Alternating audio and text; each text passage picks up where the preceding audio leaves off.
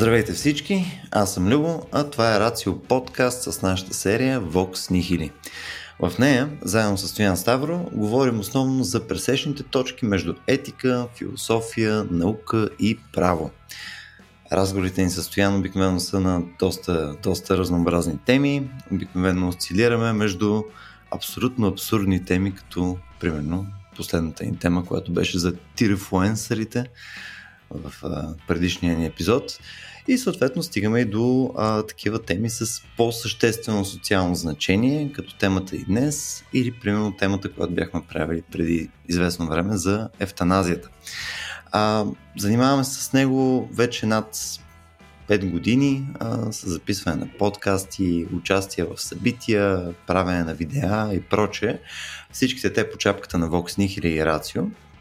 Но за тези от вас, които ни слушат за първи път, ще си позволя все пак да представя а, моя ко-хост Стоян Ставро.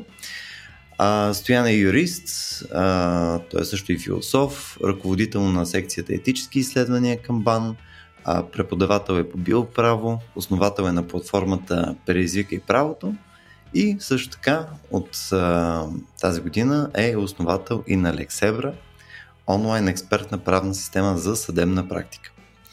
А, темата на днешния епизод, както споменах малко по-рано, е с а, така по-сериозна тежест в обществения разговор. А, днес ще говорим за аборти, съответно асоциираните с тях серия проблемни точки, регулация и прочее. Ако им позволиш, Стоян, ще дам съвсем кратка да, и разбира се, нали, така непълна начална картина на темата. И съвсем накратко. Ам, Регулирането на абортите включва един своеобразен така, баланс на конкуриращи се интереси. От една страна идва правото на майката на телесна автономия, от друга страна пък нали, идва и живота на плода. И в повечето държави, които в момента разрешават а, аборти, които са така до поискване, а, нали, този баланс естествено в хода на бременността също се изменя. Но всъщност кога е момента, в който може нали, едната или другата страна да наклони везните? Сега, това, което виждаме а, нали, доскоро, примерно от а, Върховния съд в Америка, е, че границата беше сложена върху така наречената жизнеспособност на плода. Тоест, това е кога плода може да оцелее извън отробата, което много-много грубо говорим за 23-та седмица. Нали, в този момент и казва съда, интересът на държавата не към този потенциален живот на плода става достатъчно основен, за да може да се забрани аборта, дори ако това пренебрегава интересите на жената. Сега, нали, от това решение на съда до момента вече се случи и серия промени, вече има съответно доста разлики по щатите и прочее след премахването на Роу срещу Уейт. А, съответно при тях вече е абсолютен а, мишмаш от регулации. В Европа пък основните ни прагове се въртят около 12-та седмица в повечето държави или съответно първия там триместър на бременността, не с известни изключения.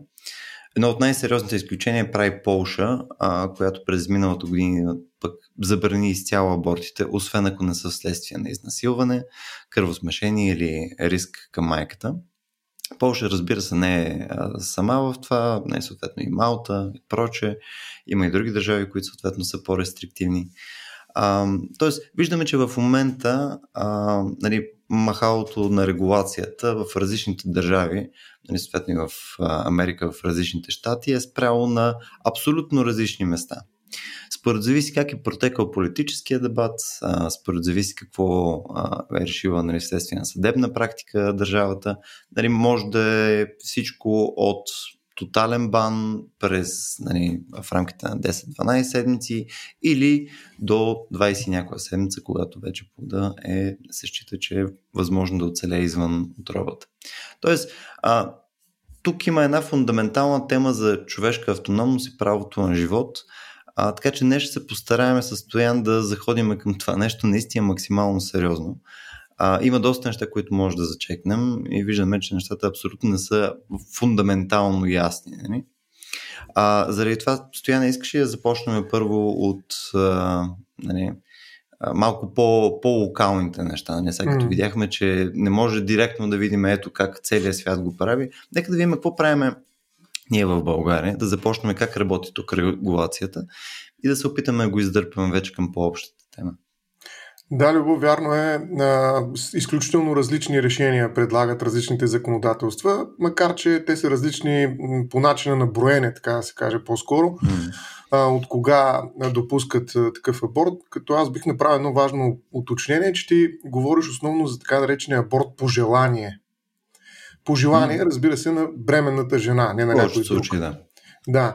А, а, но има и аборт по медицински показания, И точно това разграничение е направено в а, нашата, да я нарека, наредба номер 2 от 1 февруари, забележи 1990 година за условията и реда за изкуствено прекъсване на, бремен, на бременност. Тя е издадена тогава от министра на Народното здраве и социалните грижи.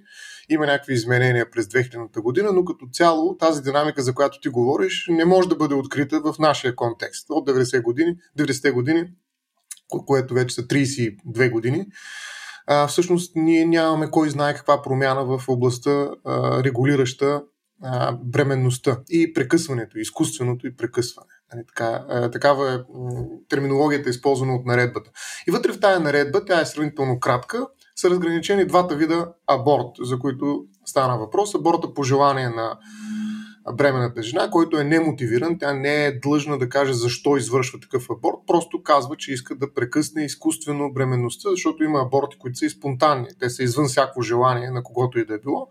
Така че аборта по желание в България е допуснат при срок на бременност до 12-та гестационна седмица до 12 гестационни седмици, ако е бременността може да се прекъсне от а, бременната жена, като има едно допълнително условие, няма заболяване, при което прекъсването на бременността може да доведе до осложнения, заплашващи живота и здравето на бременната жена. Тоест, ако прекъсването може да доведе до това, бременността продължава.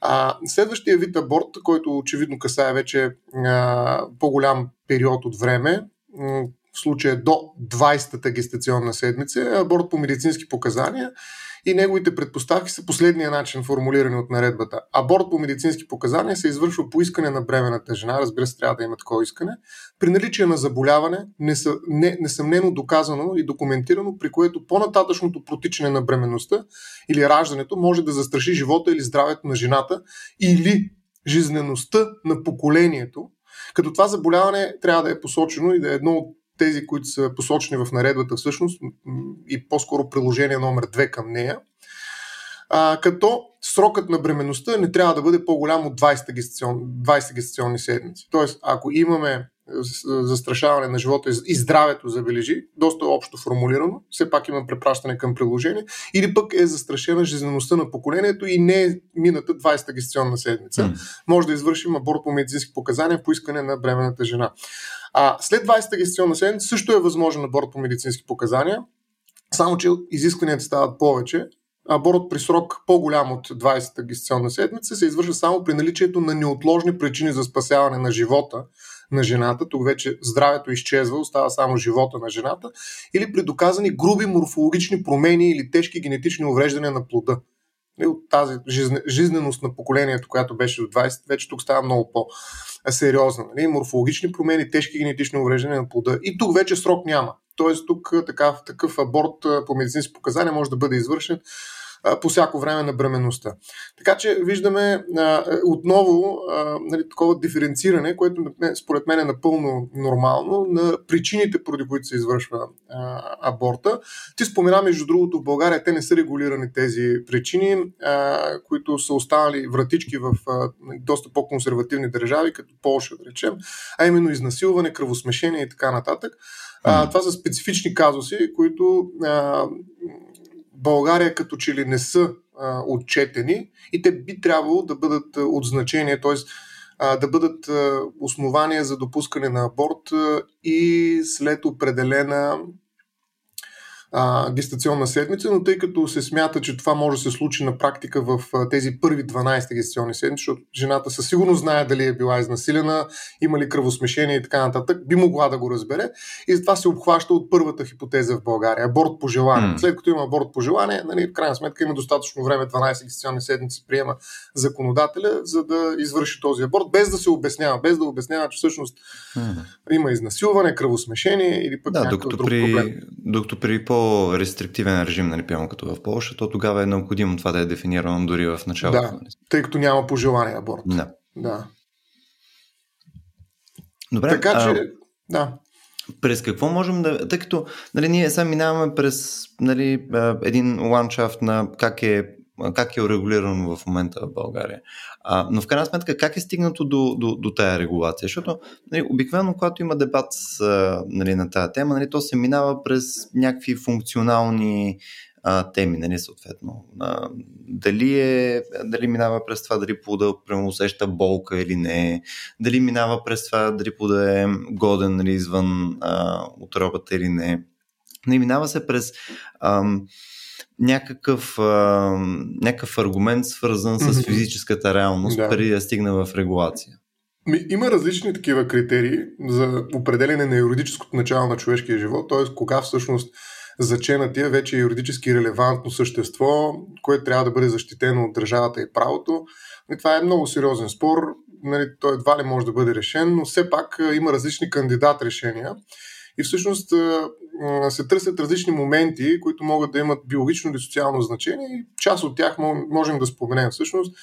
А, примерно има едно любопитно интересно решение. Момента на узнаване на бременността, нали, това е субективен критерий. Нали, ако узнаеш за бременността, вече край. Тя се валидира и оттам нататък ембриона, заченатия, има а, всички основания да бъде защитен юридически. Друг момент е момента на формиране на зиготата, а, това се смята за 30 часа след половия контакт, но айде да не влизаме в такава конкретика основно, относно часовете и седмиците, по-скоро ще изброя моментите и тяхната релевантност. Друг момент е момент на започване на имплантацията а, на зародишивия диск към лигавицата на матката, моментът на оформяне на първичната ивица, 15-ти ден се смята, това е така наречения критерий за форма, т.е. момента в който заченатия започне малко или повече да бъде нещо гръбначно, грубо казано, значи mm. ние трябва да го защитим. А, момент на извършване, на възникване на подобие на човешкото същество вече, нали, това е краят на 8-та седмица се води, критерии за подобие, нали, както и човека е Божие подобие. Това е много, много грубо а, използване на религиозен аргумент, но също го има като критерий. Нали, в момента, в който започне да прилича зачената на човешко същество, трябва да го. Това е продължение на критерия за формата, но вече не просто като една първична ивица, а като а, човешко тяло, което се оформя като контури. Друг момент е момента на морфологичното оформяне на първоосновата на нервната система, неврологичния критерий, това, което ти каза, евентуално способността на зачената е да изпитва някаква болка, mm. което означава, че трябва да го защитим от този момент. Друг а тук момент... извинете, така съм да. само секунда. Тоест, до, примерно, до този момент, тези всичките морфологични изменения или прочие функционални такива разлики в нали, развитието, до този момент те практически са нали, самото развитие без то да има някакво пряко отношение към функционалността на плода като отделен индивид. Мисля, тук е първото нещо, което изобщо може да кажем, че има такова отношение, е именно нервната система, съответно способността да усеща болка. До този момент ми... по-скоро другите са само морфологични изменения. Ми, да, другите са свързани. Значи идеята е, че след този момент вече не става въпрос само за биологични процеси в тялото на бременната жена, става въпрос за нещо ново, което има някаква автономна самостоятелност от гледна точка на взаимодействието с бременната жена. А, този критерий, идеята му е точно това разграничение да направи. До кога нещата са, така да се каже, изцяло вътрешен проблем на жената, част от нейната интимност, лична mm-hmm. неприкосновеност и прочее, и в кой момент вече трябва да търсим някакъв баланс между интересите на две същества, които опитават, грубо казано, едно тяло. И кога възниква това съвместителство в рамките на, на тялото на бременната жена. И един от критериите наистина е нервната система и специално а, не просто нервната система, нейната първооснова. И а, смята се за това началото на деветата седмица на бременността, примерно се посочва този неврологичен критерий, но а, има и по-сериозен такъв а, неврологичен, бих казал, отново критерий. Това е момента на първата електрическа активност на мозъка, т.е. преформиран мозък вече. А, смята се, че това може да се долови през 14-та седмица, но с много по-голяма сигурност през 22-та вече. Това се нарича още ЕЕГ критерий. А, също така, друг критерий е момента да ги приключиш, защото те не са малко, наистина, ще посъкрата някой, но, но само да ги хвърлим на масата. Момента на първото мърдане на плода, също доста любопитен двигателен критерий. Смята се, че около 18-та седмица от гестационна седмица от бременността. Значи, другият момент е момент на достигане на определени физически характеристики, нещо, което ти обозначи като а, потенциална жизнеспособност. Понятие е характерно и за българско законодателство. Това е стигане на определено тегло, анатомична оформеност и така нататък. А, началото на миелинизацията, след четвъртия месец от бременността, също това е критерий за умствена способност, се води моментът, след който е възможно отглеждане на детето, независимо от организма на майката, това вече е още по-ясно формулиран твоя критерий за потенциална жизнеспособност или още за биологическа самостоятелност. Около 6-я месец се смята, че това настъпва. Моментът на раждането, разбира се, това е моментът, в който всички сме съгласни, че вече той е този организъм а, трябва да бъде пред за човешко същество mm. и да бъде изцяло защитен. Нали? Т.е. той веднага влиза в директна конкуренция с майката при евентуално а, разпределяне на медицински ресурси по време на бременността, при по време на раждането, родилния процес, като отново тук има един принцип останал от времето, че майката има предимство, а, когато трябва да се действа при условията на а, спасяване на живота, при живото спасяващо лечение. И разбира се, има и между другото а, и такива моменти, които следват раждането. Някой смята, че определен период от време след раждането трябва да бъде а, регистриран, за да се признае правосубектност на, на родения три дни, една седмица, един месец, някакъв пробен период, в който а, от една страна роденият да докаже способността си да живее самостоятелно, и от друга страна родителите да решат дали да задържат роденото. Забележи, нали, това са вече доста по-екстравагантни решения, но този момент, виждаме, започва от самото начало и на, на бременността и продължава дори и след раждането. Така че има различни разнообразни решения. Добре, само да те върна мъничко назад, тъй като мен ми направи такъв едно съобразно впечатление нали, от момента, в който нали, вече имаш нали, изграждането на някаква нервна система до момента, в който нали, започва да се развива вече и мозък и така нататък и се получи нали, първо някакво движение и прочее. Нали, в някакъв от тези моменти нали, счита ли се, че нали, ам, има разлика между потенциала, нали, прямо да изпитва болка или съответно да изпитва вече някаква, някаква форма на рудиментално светоусещане, защото има някакъв капацитет за това нещо. А, нали, това е потенциал, а другото вече се измери, че този потенциал започва да бъде изпълван. Ами виж, тук има голям а, спор за аргумента, свързан с потенциала, защото в крайна сметка този потенциал може да бъде открит дори в репродуктивните клетки.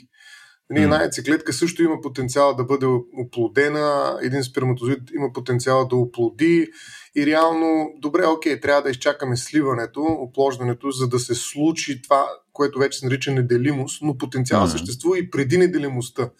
А, така че в този смисъл, ако тръгнем да говорим за потенциал, ние трябва да запазим а, много, много по-рано, дори mm. преди оплождането някакви биологични клетки, защото те съдържат в себе си определен потенциал. Да не говорим, че стволовите клетки в момента също имат невероятни възможности в областта на потенциала, така грубо казано.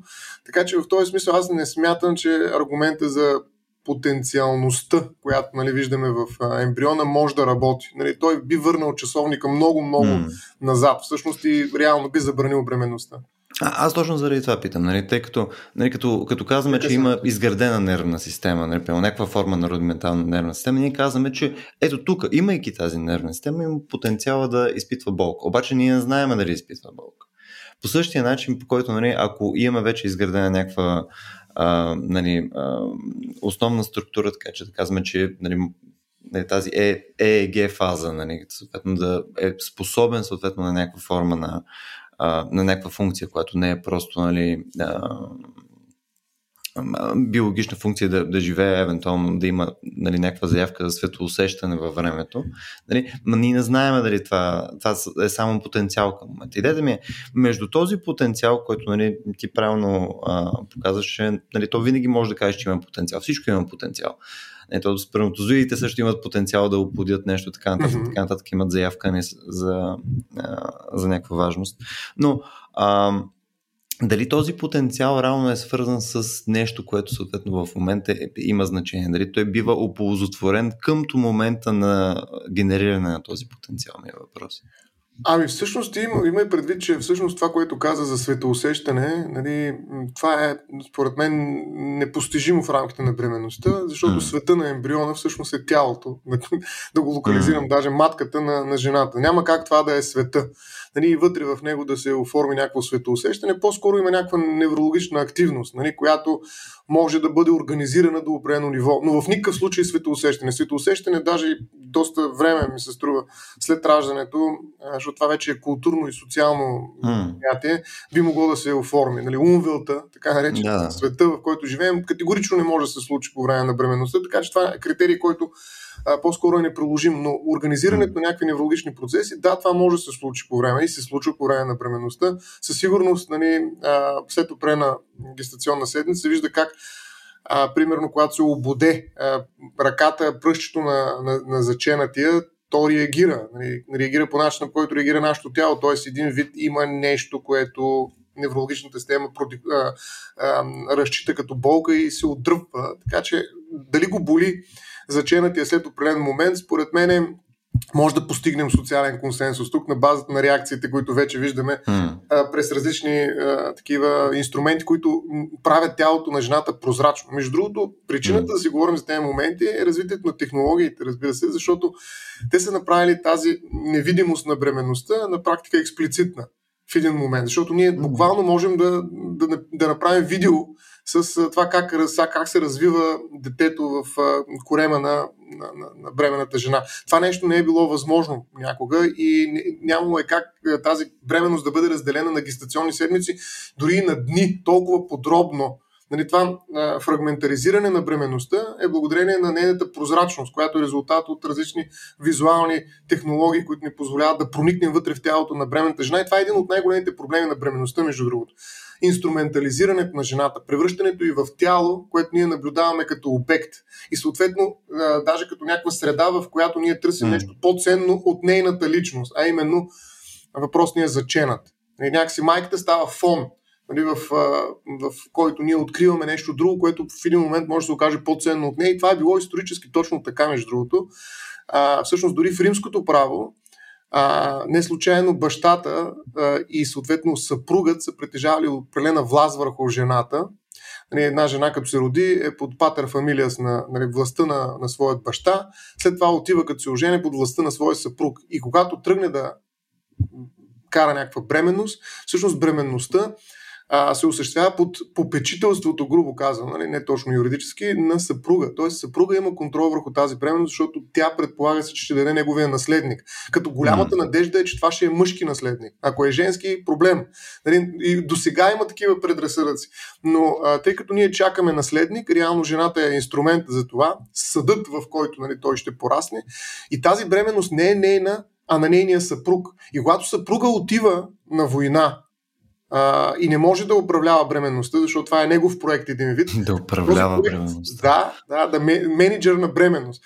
А, млад Мерин Джей. И а, тогава тази власт се прехвърля върху бащата, но а, тъй като и той може да е на война, най-добре е да се прехвърли върху неговата майка, забележи. Тоест майката на съпруга, когато съпруга го няма, управлява бременността на неговата съпруга. Хм. Рано тя менажира интересите на... На рода. На рода, на рода защото да. този наследник ще пренесе така в бъдещето този род, чисто генетично. Така че а, в тази ситуация започва борбата за автономията на жената, защото жената е била инструментализирана и тя е била под контрола по време на бременността. След това тя се освобождава, но докато е бременна, нали, тя е особено ценна, но не заради самата нея, а заради това, което като потенциал е започнало в нея и което може да доведе до а, продължаването на рода. Mm. Но тук, ако трябва да се върнем между другото малко към а, темата за, за технологиите, за развитието на медицината и така нататък, изглежда, че освен способността ни да наблюдаваме, нали, да съблюдаваме в такъв детал развитието на морфологията на плода и така нататък, а, ние допълнително биваме на, на всички останали въпроси и на всички останали крачки също имаме допълнителни инструменти. Нали, като се започне от а, контрацепция, нали, която ни позволява да има контрол върху ам, потенциалната бременност, нали, като говорим за прекратяване на ранна бременност в рамките там на първите 10-11 седмици с а, медикаменти, нали, като минаме съответно през а, грижата, която е необходима пък а, нали, при по-късна бременност, за да може да се осъществи съответно а, медицинска намеса. И съответно а, до, нали, ако говорим за случая, в който нали, плодът може да бъде а, а, спасен нали, извън а, извън майката нали, в нали, по, по-рано приключва бременност, нали, то също тясно зависи от качествена а, медицинска грижа. Тоест, изведнъж ние виждаме, че тук има много активно вмешателство, нали, както от а, а, нали, квалифициран персонал, така и от а, нали, а, фармацевтични проче а, препарати, неща и така нататък, така че то да може да се менажира. Нали, то изнъж става доста, доста по-сложно, нали, когато говорим нали, за бременността, изнъж става доста по-сложно, защото нали, трябва да вземем предвид докъде сме стигнали ние в способността ни да менажираме цялото това нещо. Mm, да. Нали, дори а, тук ще вметна, разбира се, и инвитро бременността, тъй като това беше нещо, което допреди, може би, 10-15 години също беше една така тера инкогница, нали, бебета в епроветки. Ами трябва да те, уточня, да те поправя тук всъщност, да, да уточним едно нещо, че всъщност няма бременност в епроветка, а имаме оплождане. Mm. А, в епроветка и създаване на ембрион, който не е имплантиран. Тоест една важна Точно. разлика трябва да споменем. Разликата между а, оплождането и зачеването. Това са два различни периода, именно благодарение на благодарение в кавички или без кавички на науката. Оплождането е момента на сливане на яйцеклетката и сперматозоида, което може да се случи и в е проветка и да доведе до ембрион, който да бъде съхраняван, включително замразен, препоръчително до 5 години да продължава това замразяване, но това е нещо, което не започва бременност. Значи няма бременност, ако съхраняваме ембрион, който е оплоден инвитро. Бременността започва от момента на имплантацията, т.е. прикрепването на този ембрион към лигавицата на матката на жената. Mm. Тоест това е момента на първо взаимодействие между ембриона и жената, когато в, в един момент те стават неделимо тяло един биологичен процес, който нали, именно защото съдържа в себе си две, два организма с различен генетичен така, профил, грубо казано, а, тази конкуренция създава вече и тази вътрешна динамика и конфликтност на бременността. И тогава имаме бременност. Бременност възниква в момента, в който този ембрион се прикрепи, той започва да се храни от кръвта на майката към нейната матка, към лигавицата на матката. Така че а, трябва да правим разлика между оплождане и зачеване.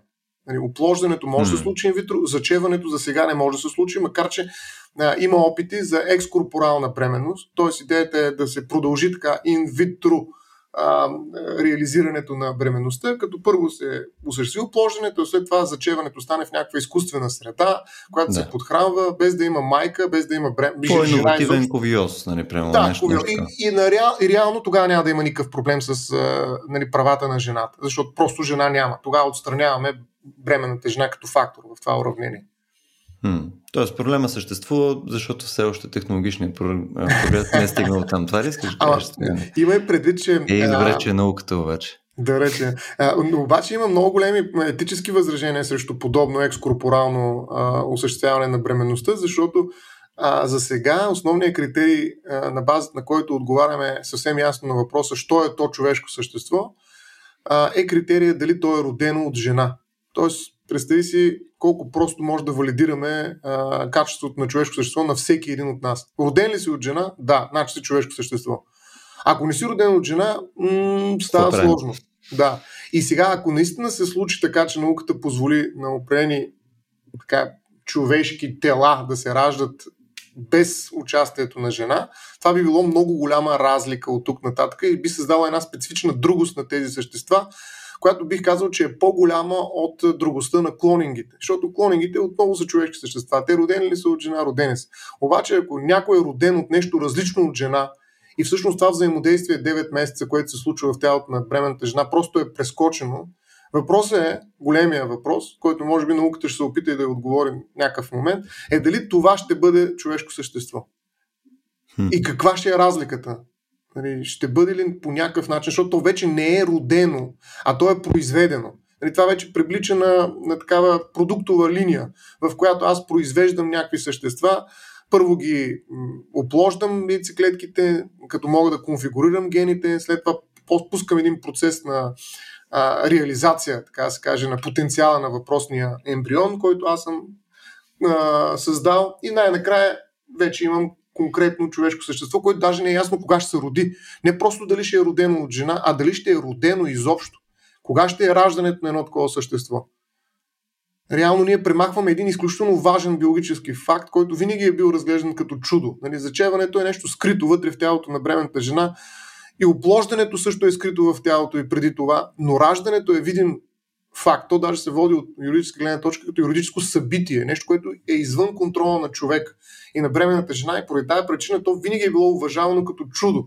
И ако махнем това чудо в живота на хората и те се превърнат просто в а, продукти на една линия, която ние управляваме през науката, не знам дали тогава ще благодарим на науката, защото според мен ще създадат доста сериозни социални конфликти и на такива процеси.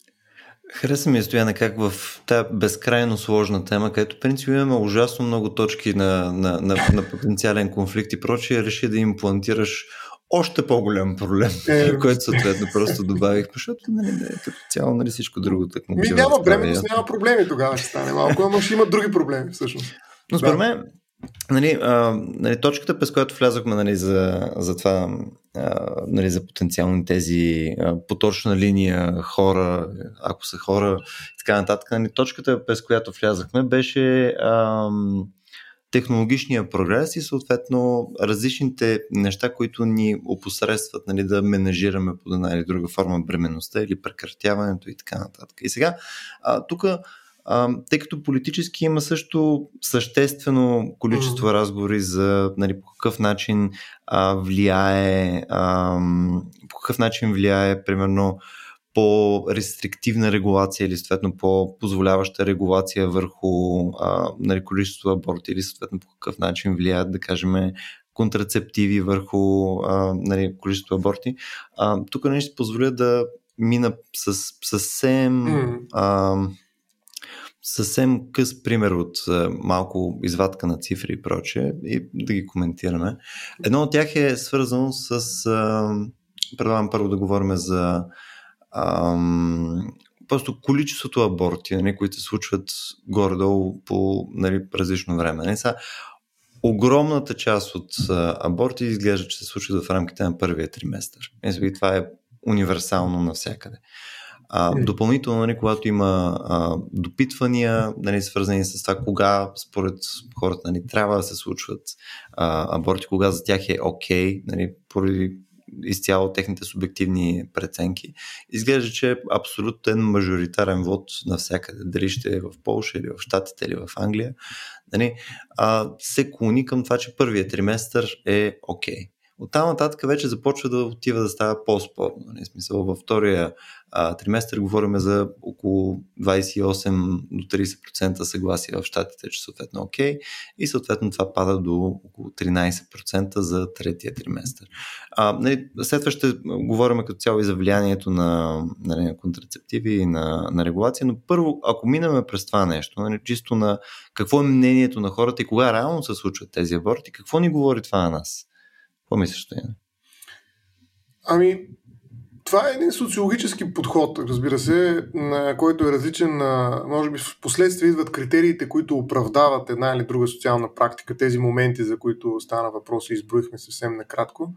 Така че определено а, абортите се случват и ще се случват а, и някакси дори забраната им а, няма да помогне. Нали, тази забрана в името на живота, защото основната причина, поради която се забраняват абортите, нали, така наречените pro-life движения, за разлика от pro-choice, тези, които акцентират върху избора на пременната жена, те следват една много важна логика, а именно, че човешкият живот е свещен и трябва да бъде спасен на всяка цена. Нали, всеки живот mm. е чудо и той заслужава да има своя шанс да се превърне в, а, в живо човешко същество напълно пълноценно, а, напълно пълноценно, да.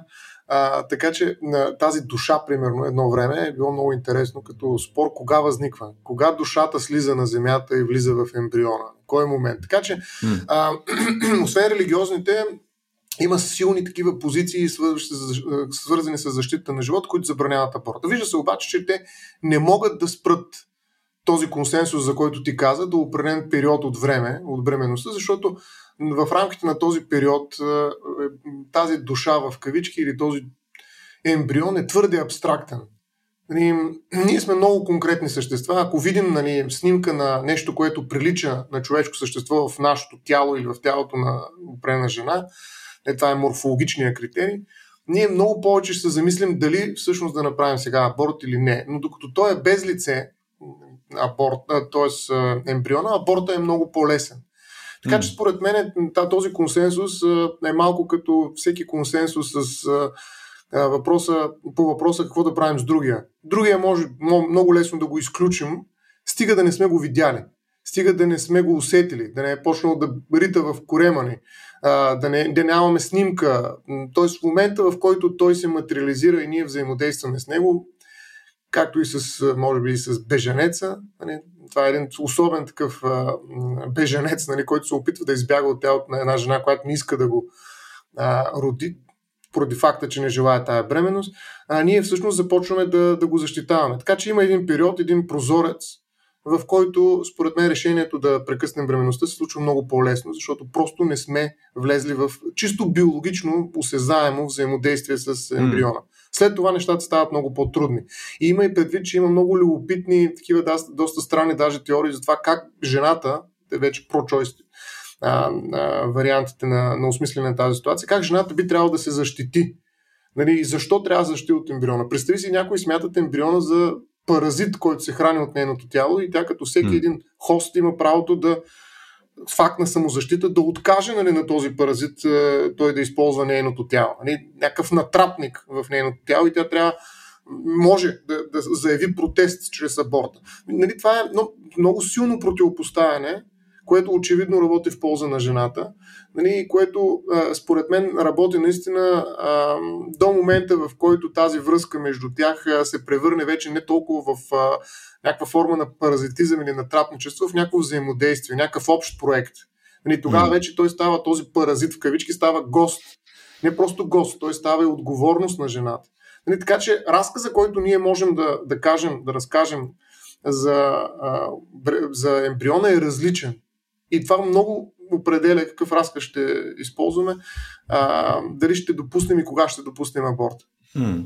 Но ти тук минаваш също и до някаква степен през наратива, наистина. Да, мисъл, да. Нали, по какъв начин говориш за, за, за плода, нали, за аборта и така нататък. Мисъл, от, откъде тръгва нали, съответно намерението на жената и така нататък. Но... Да, защото има и друго разграничение. Има асентистски такъв подход, който казва, тя може да е дала съгласие да участва в сексуален акт, но не е дала съгласие да така да, да предложи под найем тялото си на някакво същество, което всъщност тя трябва да каже дали иска или не. Тоест това са две различни mm. съгласия. И да не е имало консен за второто, да. Точно така. И ти като намеси нали, контрацепцията, някой казва ми, добре, що не е използвала контрацепция? Ами тя, това също е аргумент.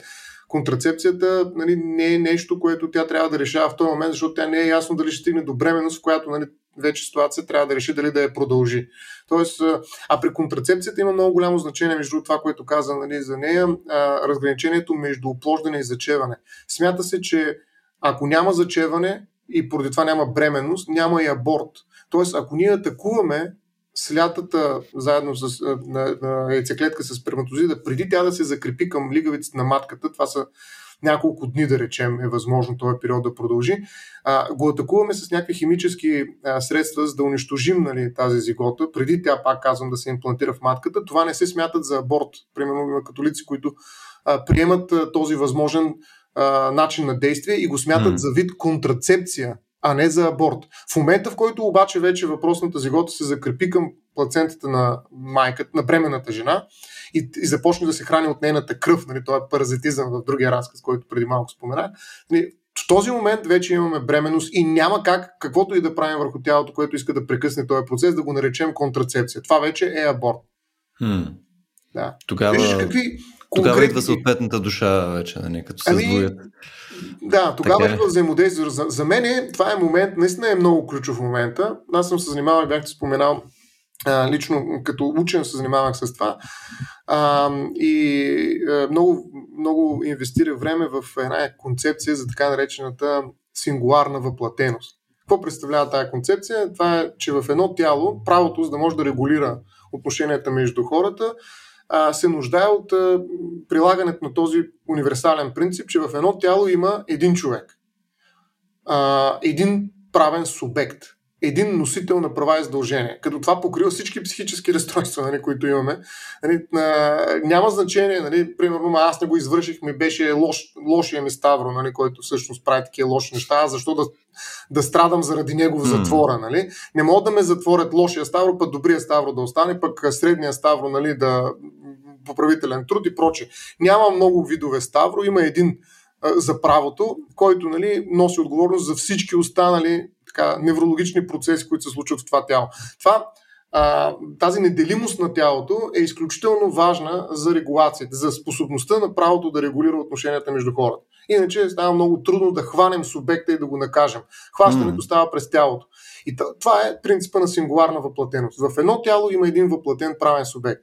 Този принцип обаче се компрометира в две ситуации. Едната е, която оставяме на страна, така наречените страстнали близнаци, когато просто две човешки същества действително споделят едно тяло. Изключително специфична корнер кейс от всякъде, но въпреки това медицината и науката е направила възможно такива същества да достигат до 20 и, и нагоре години, което означава, че те произвеждат правни казуси. Правото трябва да им отговори и в България имаш такъв казус, но много по-малко беше възрастта, на която а, така починаха децата. Така или иначе, а, това е, оставяме го на страна като казус, то е по-радикалният. Втория казус, който имаме компрометиране на принципа за сингуларна въплатеност е въпросната бременност. В едно тяло се оказва, че има две човешки, поне от биологична гледна точка, същества. Какво правим?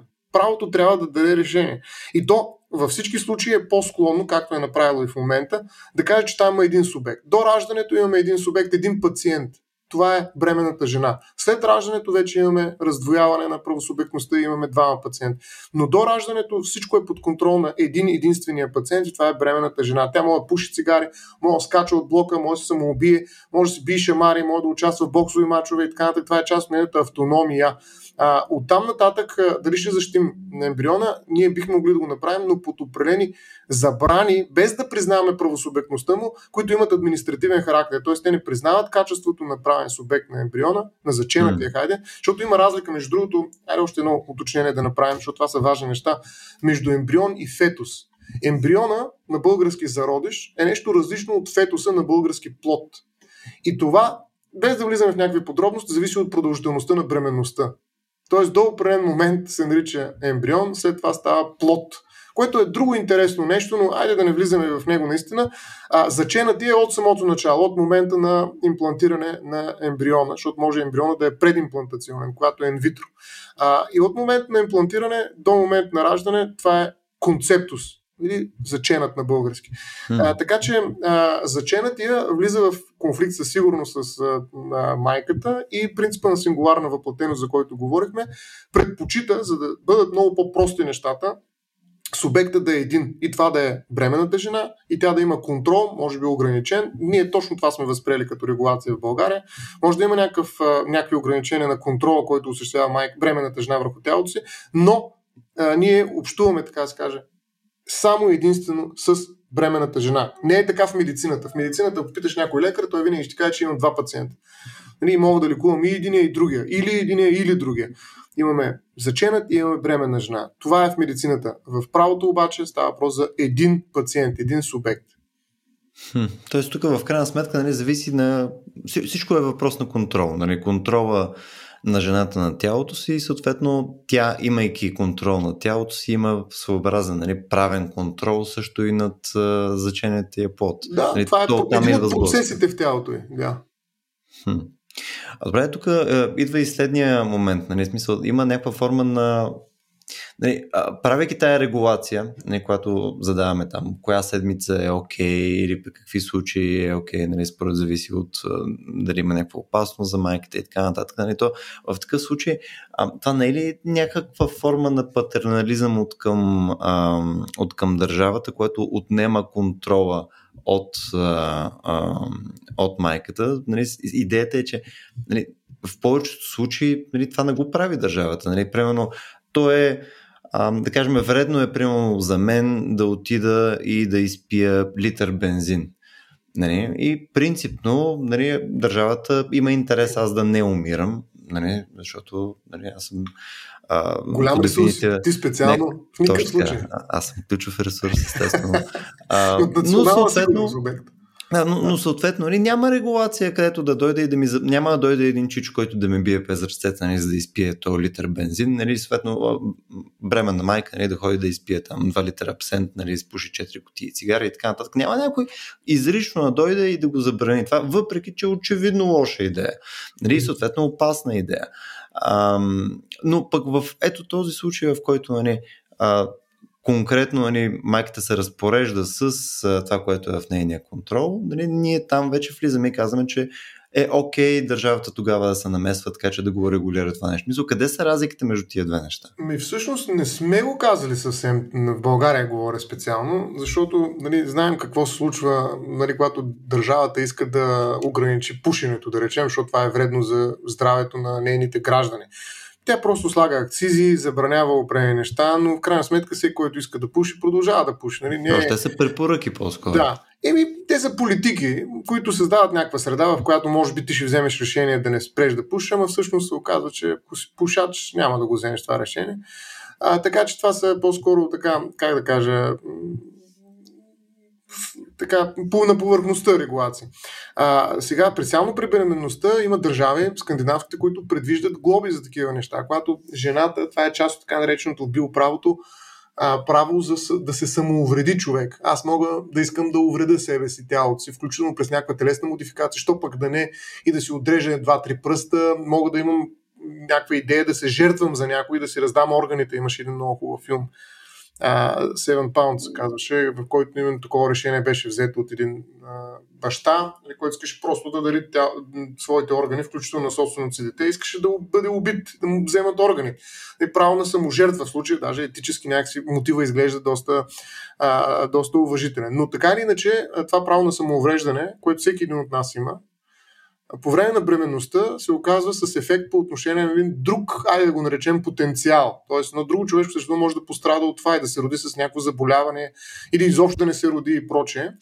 А, сега, до каква степен трябва да ограничим действията на бременната жена е въпрос много, пак казвам, наистина на политика, държавна политика. В България няма такова ограничение т.е. бременната жена няма да бъде глобена или вкарана в затвора, дори да и се опита да извърши криминален аборт, забележи, наказателният кодекс в България освобождава от наказателна отговорност. Тоест, тя няма да носи наказателна отговорност, дори ако отиде въпреки всички предписания и в нарушението им, а, се свържи с някакъв лекар и в полеви условия извърши аборт. Не? Нали? а, или се опита да извърши аборт, дори да не е успешно, тя не носи отговорност за а, подобни Но лекаря носи, подозирам в този случай. Лекаря носи, да но, а, но тя е освободена. Тоест, смята се, че тя действително не трябва да бъде а, притеснявана в своята автономия, като а, има и предвид, че това е основанието да се откаже в България, макар че пък виж, забележи пак в а, такива скандинавски държави е точно обратно, да се откаже правото на мъжки аборт. Мисля, че сме си говорили с тебе за това, а, който а, следва следната логика. След като бременната жена има контрол върху а, своята бременност, то и мъжа, който е участвал в тази цялата работа, а, би трябвало да има някакъв аналог на контрол. Той не може да принуди бременната жена да извърши аборт, ако mm. тя не желая, защото това действително би било доста сериозно посегателство, но неговия аборт в кавички означава, че той може да се разграничи от това дете. Тоест може да каже, ами, да, ама Както ти твърдиш, че съгласието за участие в сексуалния акт не е равно на съгласие за преност, така и аз бих твърдял също и бих казал, че всъщност аз нямам нищо против да участвам в сексуалния акт, обаче ето сега, както имаш 12 седмици да мислиш, и аз към тези 12 седмици, в които mm. по желание мога да заявя, разбира се, този акт ще бъде някакси публичен, адресиран към държавата най-малкото, за да, за да остане в реалността и да бъде доказан лесно след това, едностранно изявление, така наречено, и да каже, че всъщност аз желая, не желая тази бременност да продължи. Какъв ще е ефекта? Ефекта няма да е жената на, на масата и почва на аборт, а ефекта ще е, ако жената запази бременността и тя доведе до раждане на дете, въпросният мъж няма да бъде а, възприят от правото като родител, като баща на детето и той няма да дължи издръжка и така, и така Отчуждава го практически. Да. И юридически се прекъсва тази генетическа връзка, която съществува. Сега, това е много грубо решение, нали, наистина, защото в голяма степен може да принуди майката да извърши аборт,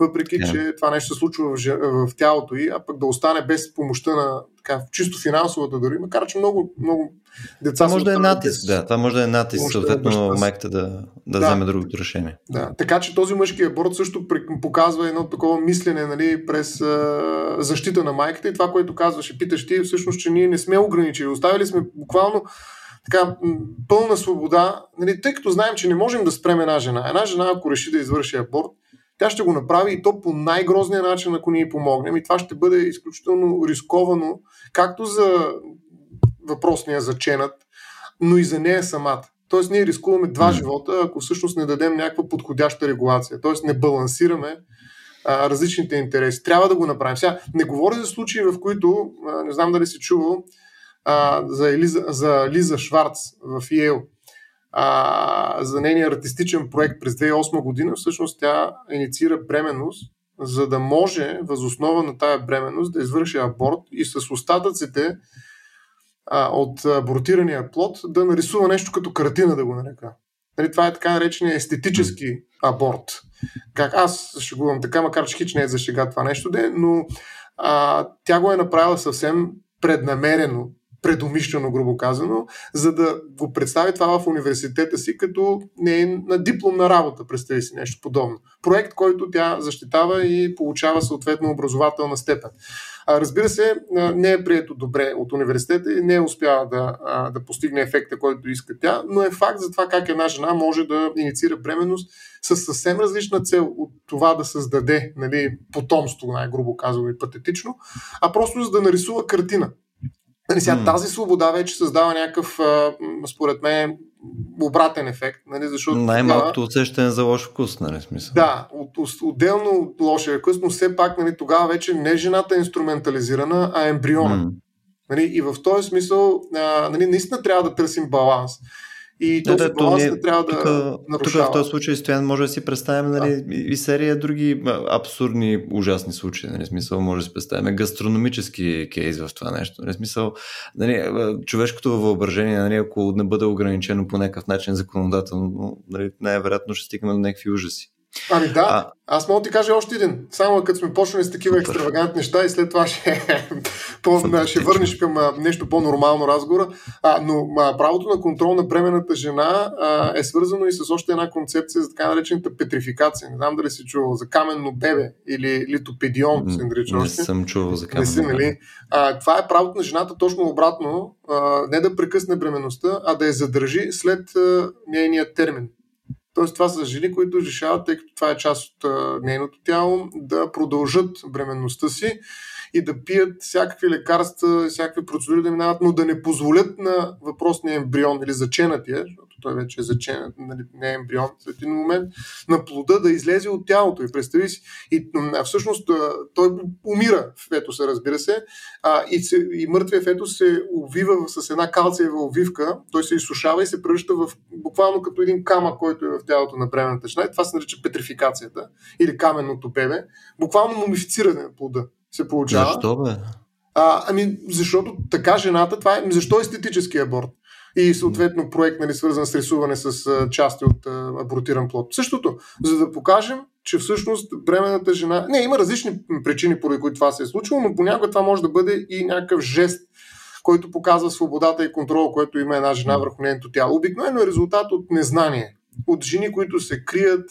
Нали, това се е случило повечето а, хипотези, нали, които реално не са, в резултат на незнание, на някакво незнание, притеснение, някакво социално табу а, който е накарал жената. някакви да... активни действия, смисъл, да, за, за да го запази по този начин. Понякога се получава и спонтанно, ага. в повечето случаи, разбира се, се искат такива действия, но, но е пак една такава крип концепция за това как жената може да контролира бременността и затова реших да я споделя тук, да. докато говорим нали, за такива неща.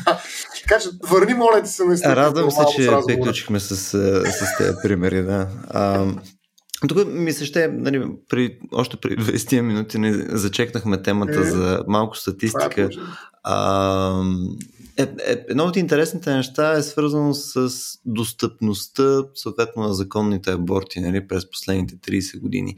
Има едно проучване, което е в The Lancet, което след може да пуснем като коментар в описанието, а, което сравнява, съответно, нали, пропорцията на абортите нали, а, нали, през 90-те години спрямо сега 2015-2016 мисля, че беше, а, което показва, че всъщност Факт е, че са станали по-достъпни абортите, а, осреднено, тук става въпрос конкретно за западни а, държави, мисля, мисля конкретно за Англия и Штатите, а, не ги е направило по... Мисля, самите не е увеличило процентно а, абортите като, като мероприятие. В смисъл, тези неща не са свързани. В смисъл, това, че са по-достъпни, не, са, не ги е увеличило.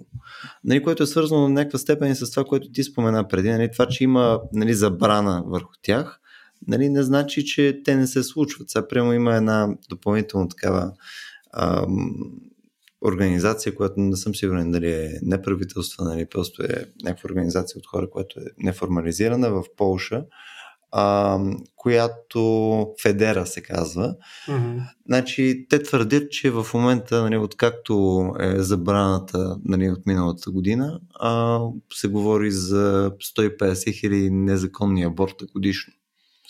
Mm-hmm. Което е някакво пократително число. Нали? А, смисъл, това, с което подозирам, че сме така неинформирано наясно е, че нали, а, когато има такъв тип а, незаконни аборти, това значи, че риска нали, за майката и съответно цялото, цялото действие, нали, което е нелегално, е с съществено по а, потенциално тежки последствия, а, нали, влиза се потенциално и в по-криминални среди нали, за целта, нали, евентуално пък да. се пътува в други юрисдикции, където а, да могат да се извършат тия неща. Е, примерно в момента в а, серия щати в а,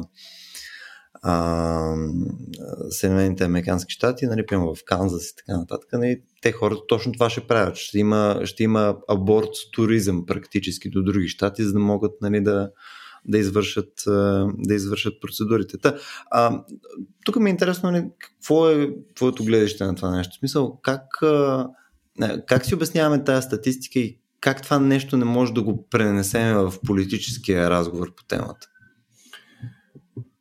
Ми, това е проблем, който винаги стои, когато политиката се опитва да забрани нещо, че всъщност забраната няма да е 100% ефективна.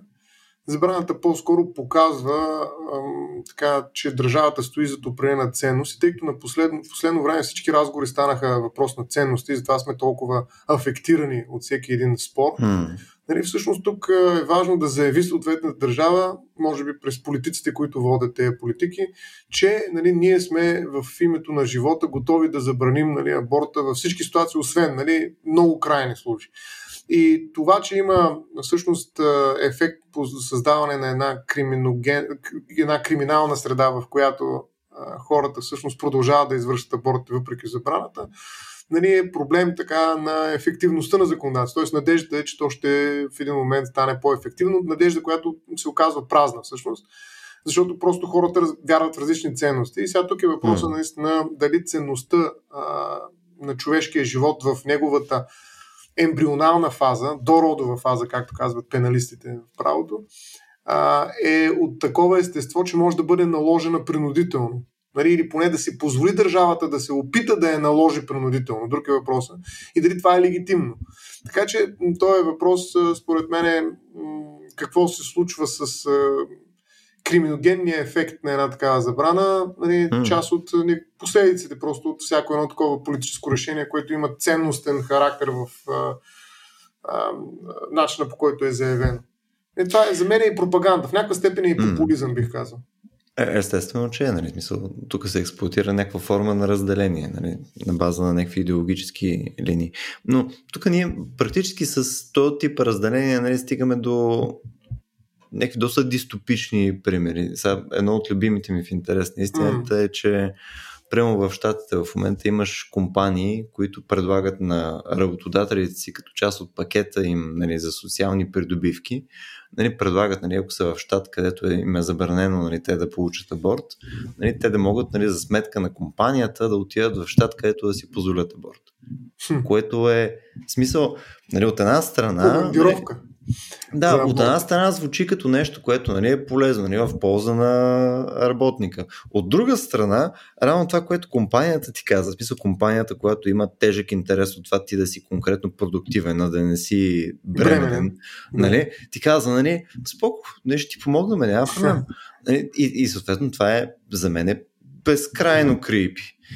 Смисъл, нали, има очевидно и ползи, обаче е, абсолютно не е нещо, което съм си представил примерно преди една година дори. Че работодателя че, ще го осигури. Че това ще е някакъв разговор изобщо по тази тема. Но това някакси звучи, че тия два свята просто не е редно да си говорят по различен начин от нали, имаш следното нали, уредено количество време, в което ти да си нали, майка да си отглеждаш детето и така нататък. Някакси не очаквах в този разговор да влезе на корпоративно ниво.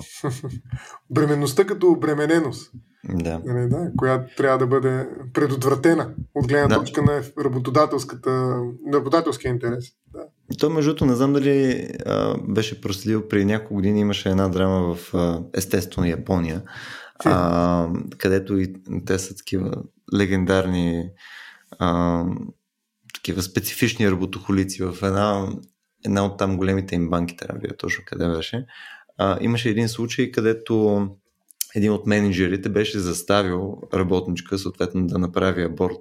Нали? Иначе тя, както и а, мъжа и а, бяха под риск да бъдат уволнени. Съответно това даже е документирано. Нали? В смисъл, ти имаш представи си, нали, натиск от компанията да изрича, не, не такова, просто изричен, ти ще бъдеш уволнен, ако не свършиш. Това със сигурност е било с нарушение на закона, ми се струва. Не вярвам да има такова.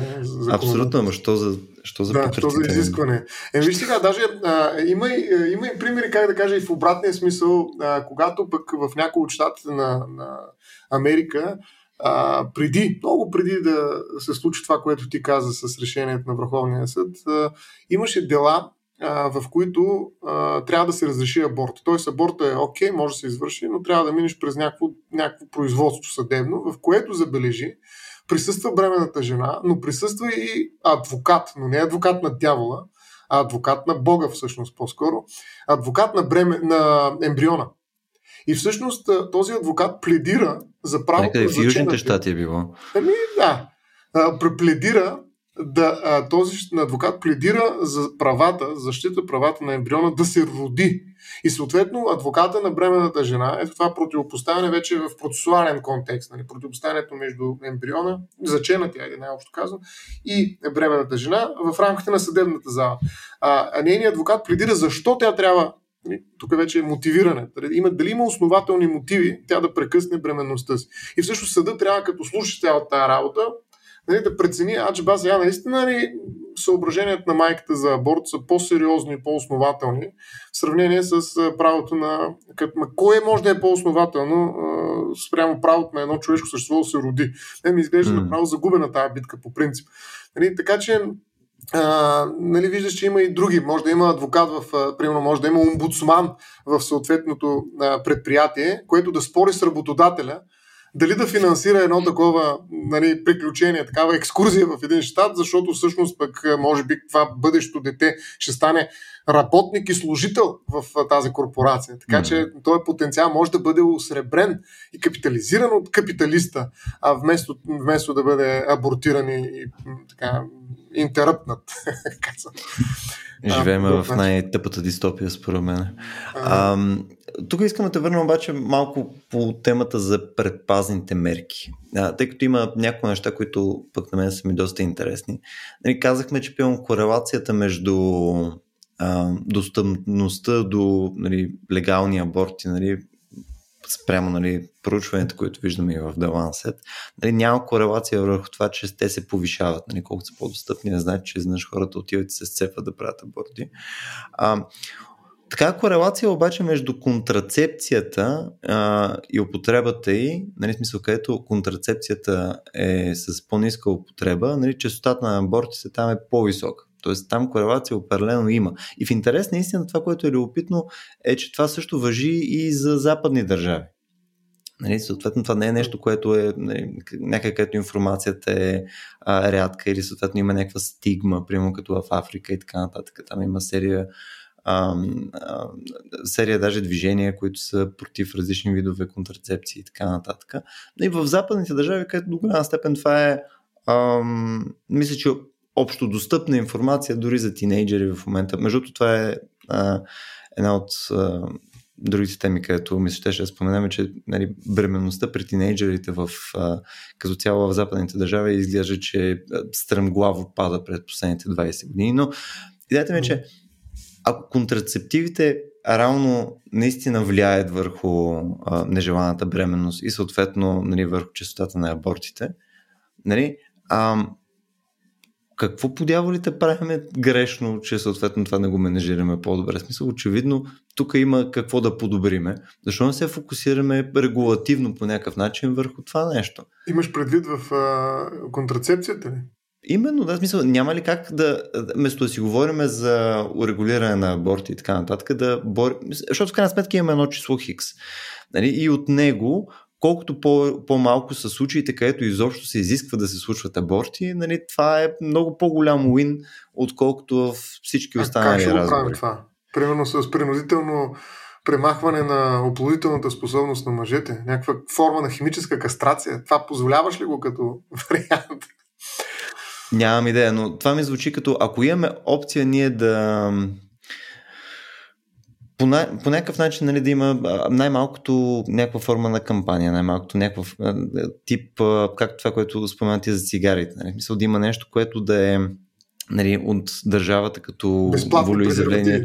Ми, да, да, да знам нещо, което да е много по-активно, проактивно, така че да менажира този проблем. Нали, това изглежда, че ще намали нали, а, рамките на проблема с а, абортите до нещо много по-несъществено. Сега, тук като да. казваме рамките, нали, също мога да хвърля няколко цифри, а, нали, основно своеволно нали, за Европа. Нали, говориме, че а, нали, абортите са между 3 аборта на а, 1000 жени до 21 аборта на 1000 жени. Не говорим за такъв скоп на проблем, нали, според зависи от държавата и така нататък. Имаме съответно тук също статистика, която може да споделим. Да. Но идеята ми е, че ако ние можем да минимизираме просто количеството число, което има необходимост от аборти, то това просто чисто практически не разрешава голяма част от казусите. Не?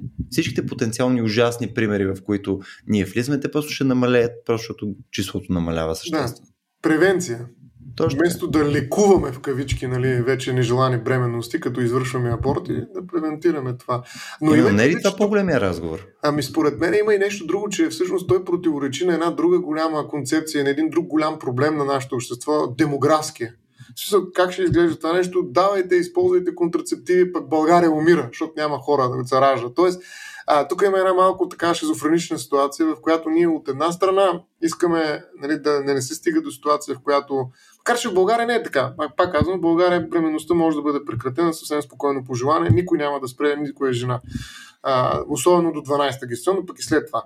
Та, от тази гледна точка говорим по-скоро хипотетично в едни други държави. Нали, или ако България беше такава държава, нали, тогава ще да изглежда малко странно нали, а, някакси да, да работим срещу собствения си демографски интерес и да твърдим, че всъщност всички трябва да използват контрацептиви и само в случаите, в които вече нали, бременността е абсолютно желан проект, нали, тогава вече да използват нали, старомодните начини за, за правене на секс. А, и от тази гледна точка, може би, един такъв скрит демографски трик може да бъде открит в това. Абе, вие действайте, пък вече като стане бременността, решете, има по-голям шанс да го запазите, нали, преди редица други мотивационни фактори, което би позволило на България да се разраства отново велика. Сега, преувеличавам, разбира се. А пък, ако искате, ще я прекратите бременността. Няма проблем, имате 12, 12 гестационни седмици, които нали, са ваши, на ваше разположение. Така че, според мен, затова го няма а, нали, при нас специално нали, толкова много а, рекламирането на, и съответно стимулирането на контрацептивните средства, защото ние нямаме проблем с прекъсването на бременността. В други държави, може би, може би, там със сигурност, след като има такава абсолютна забрана и тя се пробива само в а, две-три хипотези, ние трябва да имаме много по-ясна и информационна кампания. Беше много ключово между това, което каза, не знам дали го осъзна. Информацията е рядка. А, а така че ако в така, такива държави, в които информацията е рядка, а, нали, наистина не трябва да се стига до, до бременност като запек.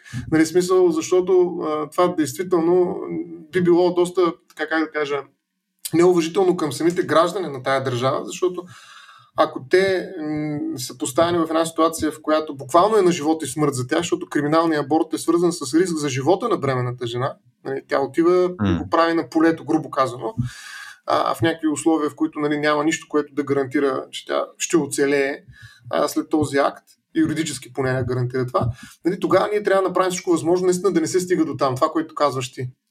И тогава трябва да има много сериозни политики за подобни действия, обаче имаме преди, че това са форми на увреждане на жената и на мъжа.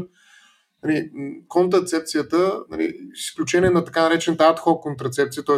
предизползване на презерватив, да речем, а, другата контрацепция е свързана с едно временно и то не съвсем кратко временно, а трайно или дори потенциално перманентно отнемане на една много важна способност на човешкото тяло. Нали, дори да пиеш лекарства, нали, т.е. там контрацепти... хапчета за контрацепция. Не, хормонални лекарства. Хормонални и прочее, да. Еми, много хора смятат и продължават, не, сам, не само хора и лекари, че това не е съвсем безобидно. Нали, всъщност не е нещо, което просто мога да правиш както пиеш вода. Е, така, да, че... той има и вътрешно, вътрешно-маточни да. устройства също, които са... Еми да, но също е свързано с някакво хакване на тялото. Нали, смисъл, откъде на къде ще хакна тялото си, нали, за да а, спази политиката на държавата, нали, да има по-малко аборти. Е, mm. Това е малко да, или е... много намеса в личната така е, така е. И там е свързано и с този въпрос за факта, че нямаш в момента ефективна такава контрацепция, различна от презервативи за мъже, нали, която да е еквивалента на тия хормонални лекарства. В смисъл, ето това е много чест аргумент, който се повдига нали, при а, при този дебат, където нали, вече в а, плоскостта жени срещу мъже, нали, където нали, откъде къде нали, ние ще се тровиме, а пък видиш ли, нали, сега тук фармацевтичната индустрия няма интерес мъжете нали, съответно да ползват контрацепция.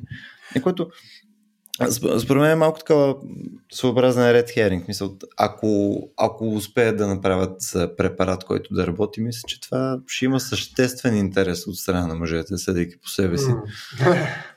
Ами това, което каза всъщност, ти преди спомена за патернализма, нали, държавата, която се намесва, не, не случайно думичката е патернализъм и не случайно mm. това е свързано с противопоставянето мъже-жени.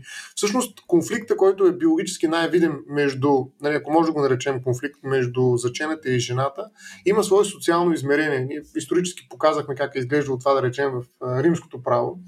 И то е между мъжа и жената, действително. И не случайно феминистически движения са тези, които пропагандират и най-голяма степен защитават про-чойс начина на мислене, т.е. правото на жената да се разпорежда с тялото си, да изключи нали, всяко въздействие мъжко, дори и патерналистично през държавата, защото държавата обикновено се владее, нали, това е мъжки институт. От тази гледна точно, наистина, това противопоставяне, което ти каза, мъже срещу жени, е много характерно за бременността. И аз бих казал, че България е победила сравнително правилната страна, т.е. за жените нали, те са запазили контрола върху тялото си. Нали, има държави, в които мъжете побеждават. Аз буквално мога да кажа, че това директно е конфликт между мъже и жени. Нали, той, mm. И не случайно феминизма е толкова активен, когато нали, се обслужват такива теми. А, сега mm. има, има, има други, примерно, което бих казал отново, че е мъжки подход, а, други аргументи. А, представи си, за да не се случват ембриони, ти искаш контрацепция.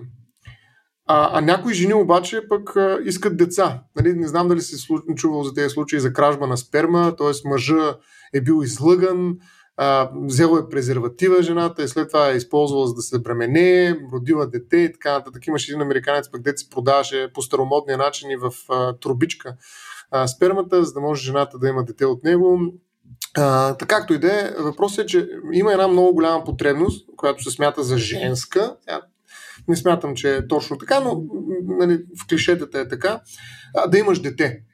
И ако искаме това нещо да се случи, т.е. жената да, да си прави спокойно, виж, това е пак мъжко мислене според мен, сега колкото и да е условно това, разбира се, в е, един трансджендър контекст, а, та, една жена иска да, има роди, да си роди дете и да има дете. Да, не има, мъжа не иска да се ангажира с това, тъй като бащинството е социална конструкция, за разлика от майчинството, което е по-скоро биологична функция отново мъжко мислене, но така или иначе, тя, що да не осигурим нали, някакъв заместител и да си има тамагочи, бебе.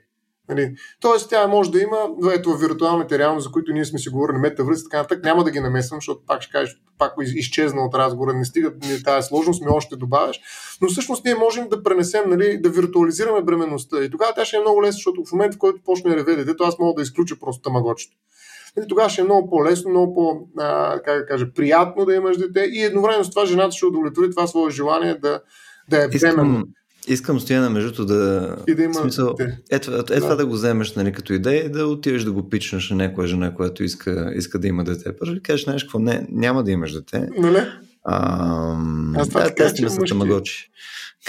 Нещастни опити да обяснят. Нали, да, да тества. Не, между другото, има, има такива практики, но разбира се, те няма да решат проблема с абортите, според мен, но показват нали, начина по който се мисли върху бременността и изобщо майчинството, защото бременността е началото на майчинството. Не случайно, ако имаме екскорпорални бременности, всъщност големия риск е за майчинството, защото това дете няма да е родено. Ние с това започнахме в началото, но то няма да има и майка реално, защото майката се доказва като такава именно в тези 9 месеца на бременност. И това е изключително важен процес и период, в който реално а, имаме протомайчинство, а, протородителство.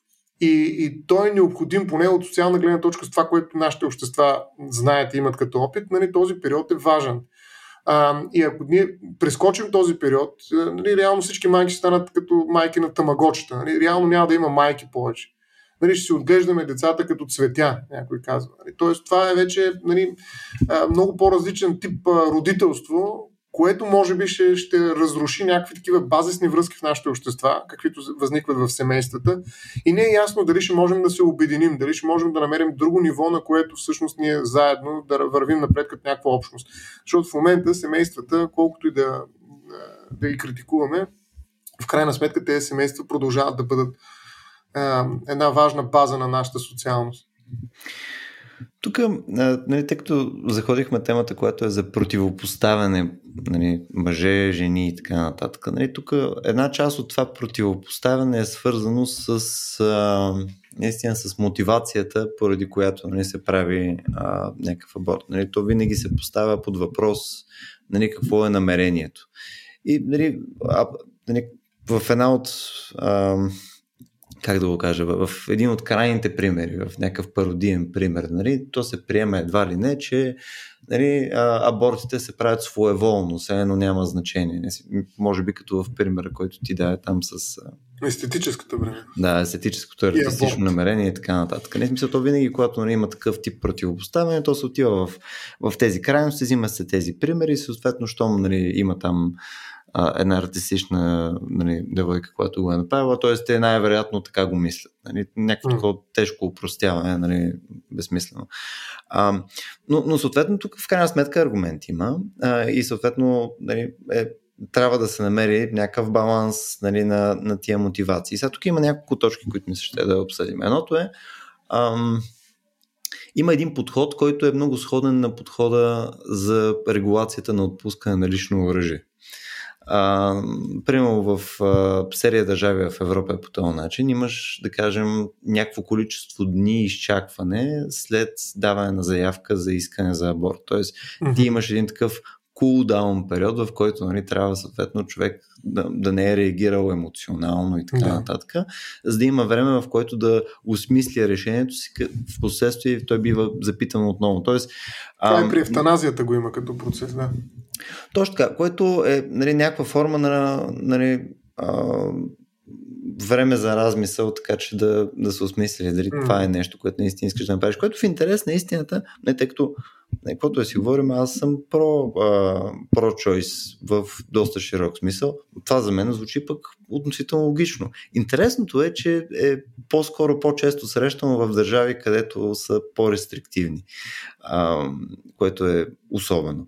Да, идеята ми е, а, мисля, че има място за подобен тип а, механизъм или механизми, които са аналогични на това нещо, които позволяват хората все пак да осмислят това решение. Защото в крайна сметка ние това, което казваме, че където и да е правотата, нали, при когото и да е решението, дори да приеме, че това е изцяло в отговорността и съответно правосубектността на майката и така нататък, нали, в крайна сметка, нали, може би трябва това по някакъв начин да се да й се дадат и допълнителни инструменти, с които тя да вземе оптималното решение mm. за нея.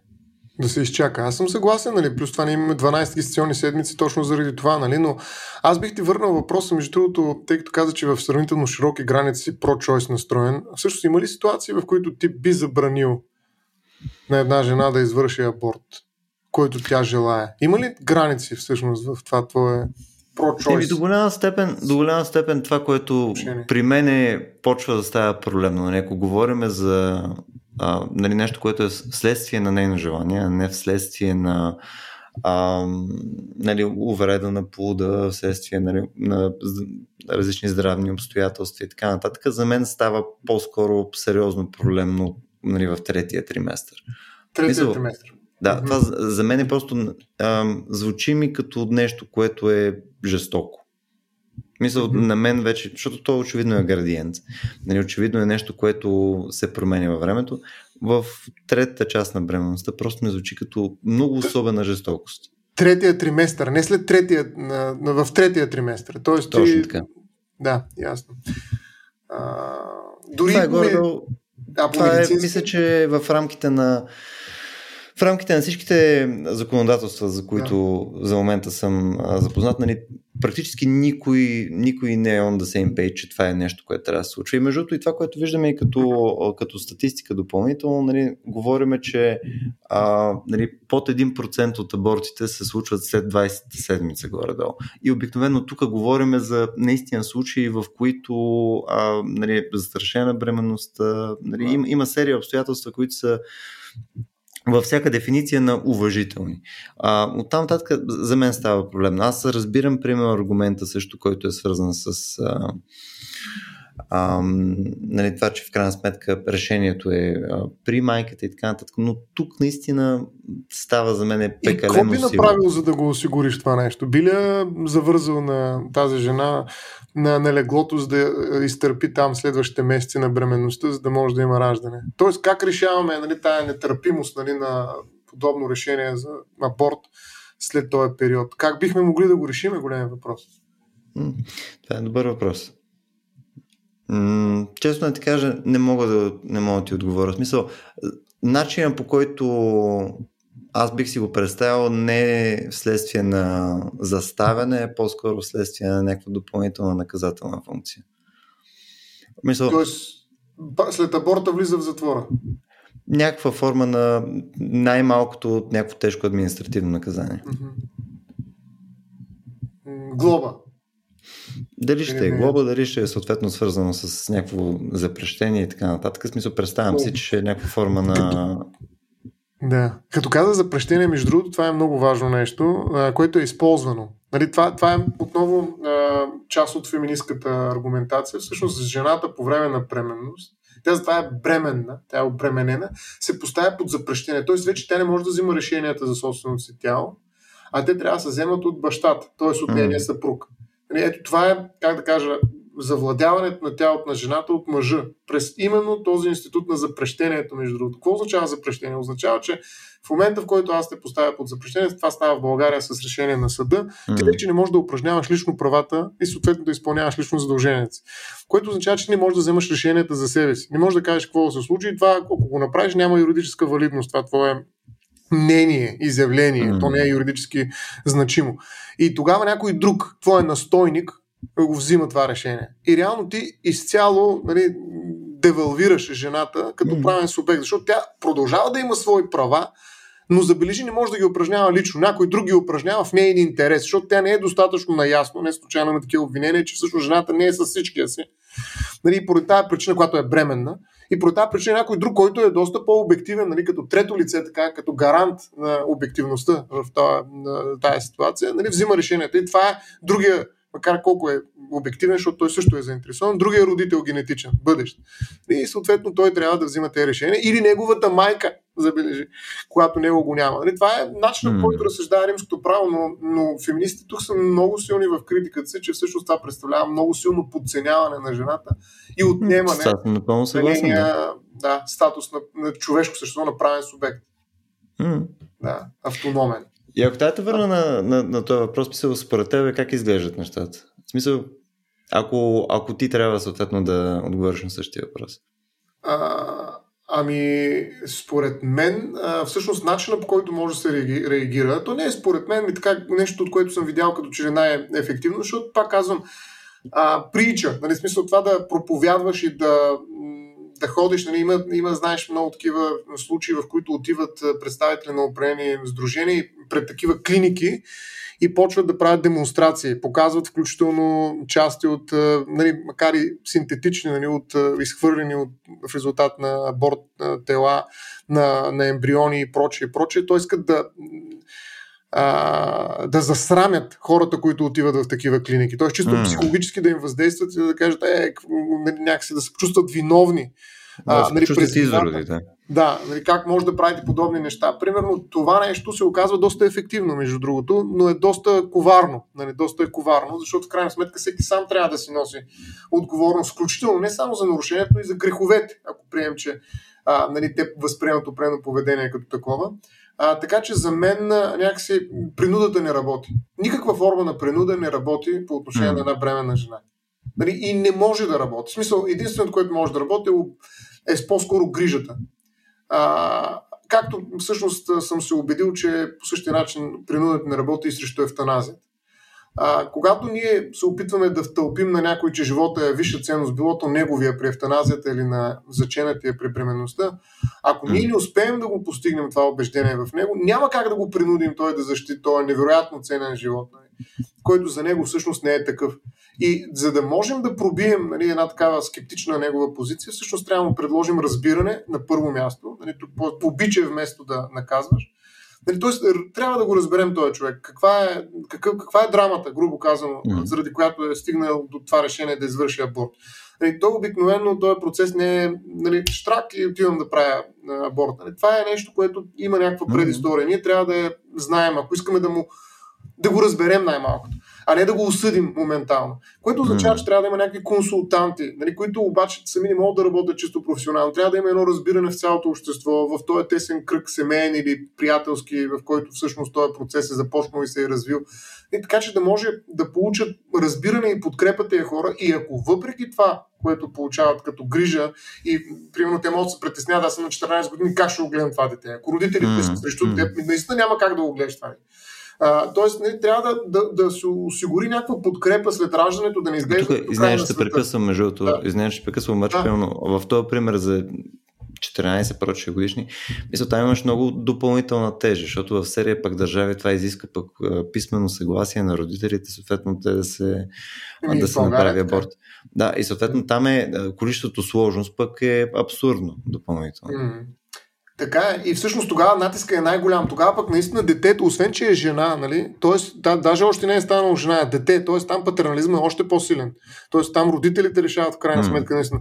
И въпросът е, че те могат, те могат да, да не допуснат аборт, но представи си, те ако искат аборт, а детето не иска аборт. Представи си какъв конфликт става въпрос. Mm. Нали, а, и, и в този случай, според мен, принудителното разсичане на този гордия възел нали, всъщност не работи по никакъв начин. И ние просто трябва да намерим а, така, корена на злото, грубо казано да го наречем, и да разберем нали, а, причината за това решение и какво можем да направим, за да решим тази причина. Ако можем да го направим, чудесно, но ако не можем, принудата няма да реши нищо. Добре, обаче само, че Стояне ти направи следната маневра тук. Що смисъл, принципно съм съгласен с абсолютно всичко, което ти каза. въпросът е, че нали, тук ти разделяш нали, практически нали, нещата, които трябва да направят институциите, нали, нещо, което трябва да се направи на образователно ниво, нещата, които трябва да правят пълно нали, граждански организации и така нататък, така че да се адресират нали, практически проблемите и се мине през практика на конкретните случаи на хората. Не? Защото когато говорим за статистика, защото ние тук цитирахме някакви числа до сега, ние когато говорим за статистика, нещата са е тук еди колко си процент, еди кога си, нали, еди кои са съгласни или пък еди колко са се случили нали, в кой триместър, някакви такива неща. Нали? Но в момента, в който влезеш в конкретния филм на всеки един човек, който му се наложи от това нещо, нали, те нещата стават нали, обективно по-различни, имаш някаква контекстуалност, нали, както ти казваш, нали, където съответно трябва да имаш консултанти, неща. Нали, това всяко едно от тези неща е така. Само, че, нали, а, нали, и, и това беше имплицитно приема и в това въпрос по-рано, в крайна сметка ние имаме регулация. Нали, ние имаме закони, които трябва да оформят рамката, в чиято рамка нали, вече всички тези други неща, които ти описа, се случват. И хубаво, ние в крайна сметка на тази рамка ние трябва съответно по някакъв начин да кажем кое е окей, кое не е окей. И това нещо нали, трябва да е свързано с субективната реалност, трябва да е свързано с покриване на максимално много случаи, така че нали, това да е, да е честно и смислено и съответно трябва да е свързано в някаква степен и с политическата реалност и нагласата на обществото към момента. И в този контекст, пиано според тебе, как трябва да изглежда правилната рамка? Както изглежда в момента. Аз нямам проблем с регулацията в България. Хм. За, на, за мен нали, регулацията в България е изключително така внимателна, нали, бих казал даже либерална, но едновременно с това позволява вътре в тази рамка да, да се случват различни политики. Сега те не се случват, но не можеш да изоставиш един човек и да му кажеш оправи се, обаче не прави аборт. Нали, смисъл, mm. трябва да има програми, включително на социални, културни, ако щеш, нали, такива измерения на тези програми, на тези политики, в които нали, наистина това нещо да мине през разговора, а не през разговор, който е двупосочен, а не пред еднопосочна забрана и санкции. България mm. санкции няма. Не си видял някоя жена да влезе заради аборт нали, в затвора mm. или пък някакъв случай на глоба да се случи и прочее. Нали. Mm. Нали, това е. Но едновременно това, това няма е разговор за грижа. Но, но няма и разговор за грижа. При нас няма нито санкции, нито обаче няма и заявяване mm. на някаква специална позиция и грижа. Пак казвам, много е лесно а, според мен това е големия проблем а, на хората, които имат определени ценности. Много е лесно да, а, да воюваш за ценностите си. За мен е много лесно. В смисъл, не знам някой смисъл, това го превръщал в а, а, едва ли не мъченик и прочее и така нататък. Поне в либералното общество, в което живеем, е много лесно да, да воюваш за ценности. Трудно е да воюваш за ценности в едно авторитарно общество. Отиде да воюваш за ценности си някъде, където управлява един диктатор, тогава вече е много трудно да воюваш за ценности. Нали, той, примерно, ако забрани аборта и ти имаш някакви други ценности или нещо друго, или пък нещо, без значение е ситуация. Тогава, но, но в либералното общество, това е, може би, най-голямото предимство на либералното общество, е, че е лесно Лесно е, нали, пак има различни процеси, включително търговски измерения, контрол и прочее. Има, но е лесно да заявиш и да се опиташ да отстояваш някаква позиция. Сравнително лесно е. Колко е ефективно е друг въпрос. Нали, това е голям разговор. Но а, да воюваш е едно, а съвсем различно е да а, по някакъв начин да помогнеш на хората, които се опитват да решат този проблем, нали, който имат. Нали, за мен това е много по-трудната задача и задачата, която трябва да бъде решавана Нали, как да помогнем, как да разберем, защото помагането без да разбираш човека е всъщност вид насилие. И това mm. насилие не е окей. Okay. Нали, не мога да помагам на някой, който аз, или да му кажа какво е важното за него и кое е правилното, без да съм го разбрал. Нали, това няма как да се случи. Hmm.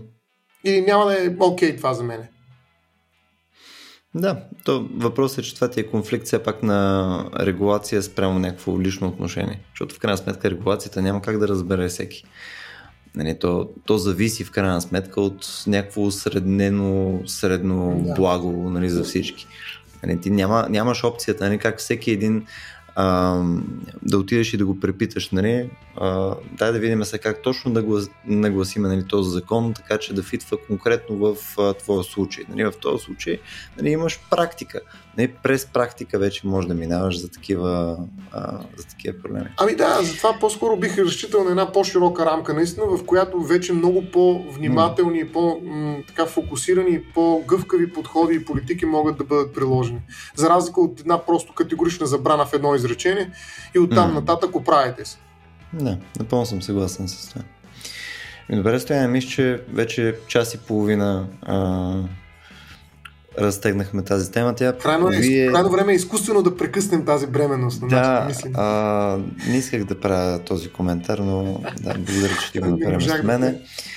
А, да. Добре, очевидно темата е доста голяма и тежка и съответно и сива на доста места, което нали, води в крайна сметка до тия разговори. Ам, сега, тъй като нали, и в началото казах, това е една от по-дебелите теми, свързани с нали, някакво социално значение и така нататък. А, за нас ще е доста полезно да ни върнете обратна връзка, дали съответно такъв тип теми са ви интересни, дали съответно имате коментари върху тази тема, примерно ще ни е интересно да видим по какъв начин вие обмислите нали, това, което а, заходихме днес и като, и като статистика, и съответно и като а, коментари, и като лични мнения и така нататък. А, ако като цяло искате да направим повече такива епизоди или съответно имате други идеи, нали, било то по други теми, и можете да ни предлагате както във Facebook, така и в а, нашия Discord канал. А ако решите да ни подкрепите по някаква по- а, финансово обозрима а, схема, това може да го направите на aracio.bg наклона черта support. Там може да ни подкрепите без Patreon, PayPal и прочие други неща, а посредством Patreon имате достъп до нашия относително полезен Discord сервер, където си говорим за всичко през аборти, войни, мемета и други сходни неща. Благодаря, че ни слушахте и днес и до следващия път.